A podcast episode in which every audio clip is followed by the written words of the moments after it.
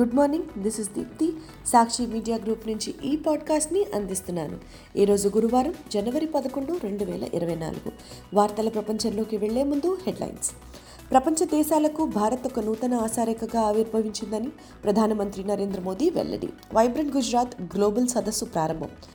ఏక్నాథ్ షిండే వర్గమే అసలైన శివసేన పార్టీ అని Maharashtra assembly speaker Rahul Narwekar ruling. Telugu Desam party అధ్యక్షుడు చంద్రబాబు పచ్చి మోసగాడు అంటూ విజయవాడ ఎంపీ కేసినేని నాని ఆగ్రహం. ముఖ్యమంత్రి వైఎస్ జగన్మోహన్ రెడ్డితో కేసినేని నాని సమావేశం.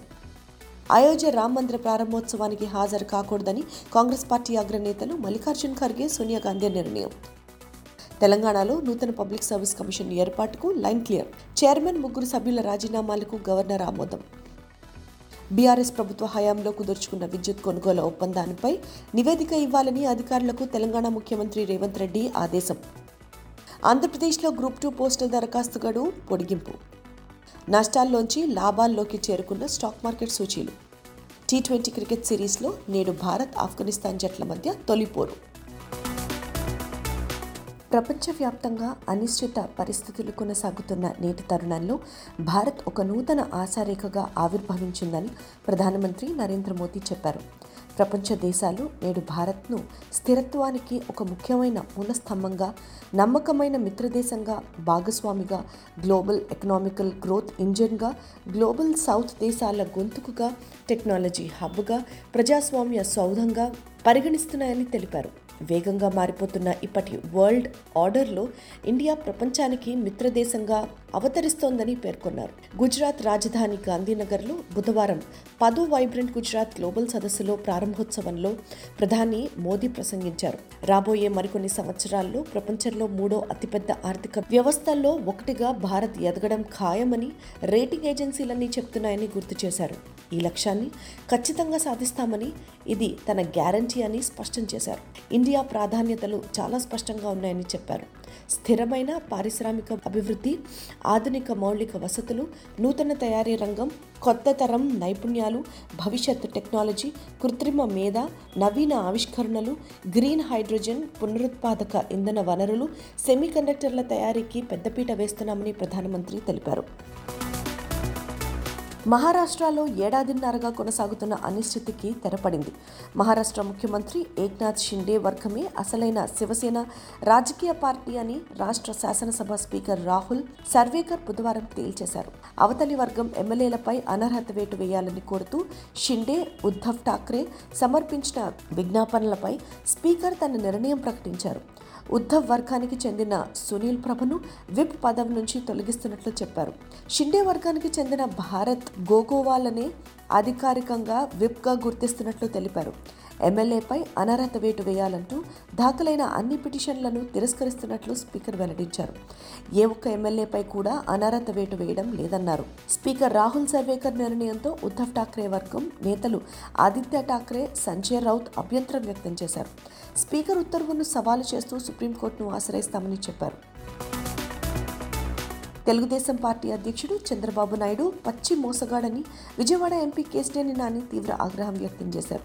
చంద్రబాబు ఈ రాష్ట్రానికి పనికిరాని వ్యక్తి అని తెలిసినా కూడా విజయవాడపై ప్రేమ నియోజకవర్గం కోసమే ఇంతకాలం టీడీపీలో ఉన్నామని చెప్పారు.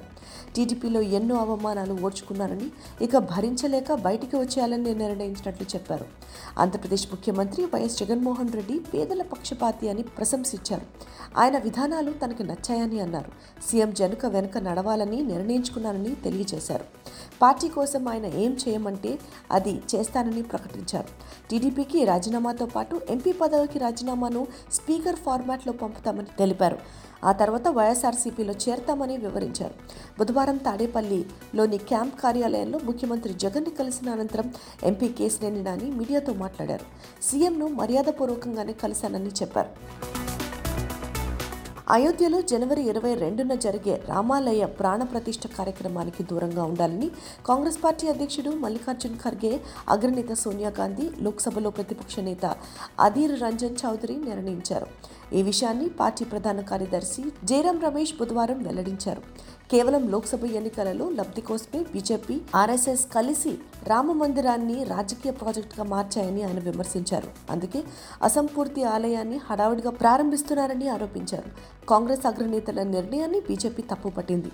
హిందూ మతాన్ని హిందువులను అవమానించడం కాంగ్రెస్కు విపక్ష ఇండియా కూటమి పక్షాలకు కొత్తేమీ కాదంటూ మండిపడింది. తెలంగాణ స్టేట్ పబ్లిక్ సర్వీస్ కమిషన్కు కొత్తగా చైర్మన్ సభ్యుల నియామానికి మార్గం సుగమమైంది. దాదాపు నెల రోజులుగా పెండింగ్లో ఉన్న చైర్మన్ జనార్దన్ రెడ్డి సభ్యుల రాజీనామాలకు గవర్నర్ తమిళసై సౌందరరాజన్ బుధవారం ఆమోదం తెలిపారు. ఈ నేపథ్యంలో కొత్త కమిషన్ ఏర్పాటుపై తెలంగాణ ప్రభుత్వం దృష్టి పెట్టినట్లు తెలిసింది.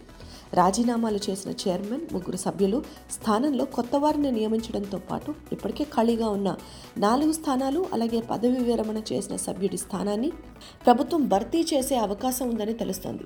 తద్వారా టీఎస్పీఎస్సీ కార్యకలాపాలు పునఃప్రారంభించేందుకు అవకాశం ఉంటుందని అధికారులు చెబుతున్నారు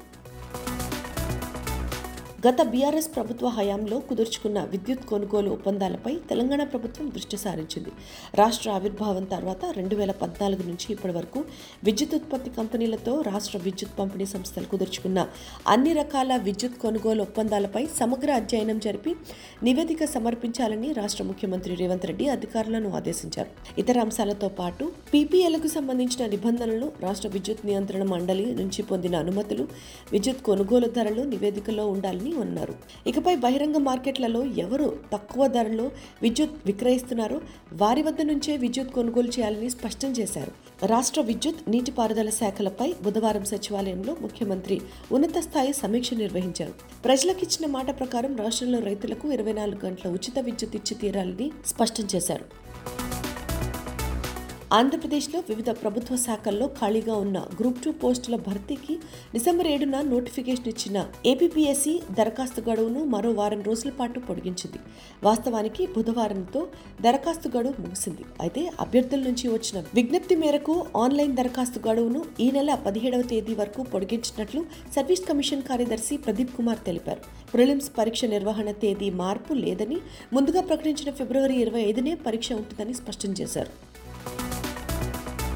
ఆఖరి గంట కొనుగోళ్ళలో ఆరంభమైన నష్టాలు భర్తీ చేసుకున్న స్టాక్ మార్కెట్ బుధవారం లాభాలతో ముగిసింది.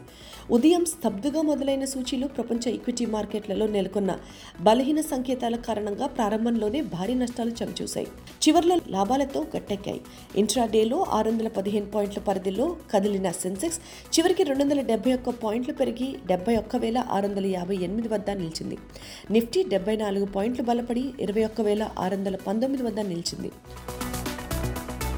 ఇటీవల దక్షిణాఫ్రికా గడ్డపై టీ ట్వంటీ క్రికెట్ సిరీస్లో సమంగా నిలిచిన భారత్ జట్టు స్వదేశంలో కొత్త సిరీస్ గెలుపుపై దృష్టి పెట్టింది. ఆఫ్ఘనిస్తాన్లో మూడు మ్యాచ్ల పోరులో భాగంగా గురువారం జరిగే తొలి మ్యాచ్లో భారత్ తలపడింది. ఇరు జట్ల మధ్య ద్వైపాక్షిక సిరీస్ జరగడం ఇదే మొదటిసారి. గురువారం రాత్రి ఏడు గంటల నుంచి స్పోర్ట్స్ ఎయిటీన్ జియో సినిమా ఛానళ్ళలో ఈ మ్యాచ్ ప్రత్యక్ష ప్రసారం అవుతుంది. ఇవి ఇప్పటి ముఖ్య వార్తలు. మరిన్ని లేటెస్ట్ న్యూస్ అప్డేట్స్ కోసం సాక్షి వాట్సాప్ ఛానల్ను ఫాలో అవ్వండి. మీ అరచేతిలో వార్తల ప్రపంచం సాక్షి మీడియా గ్రూప్.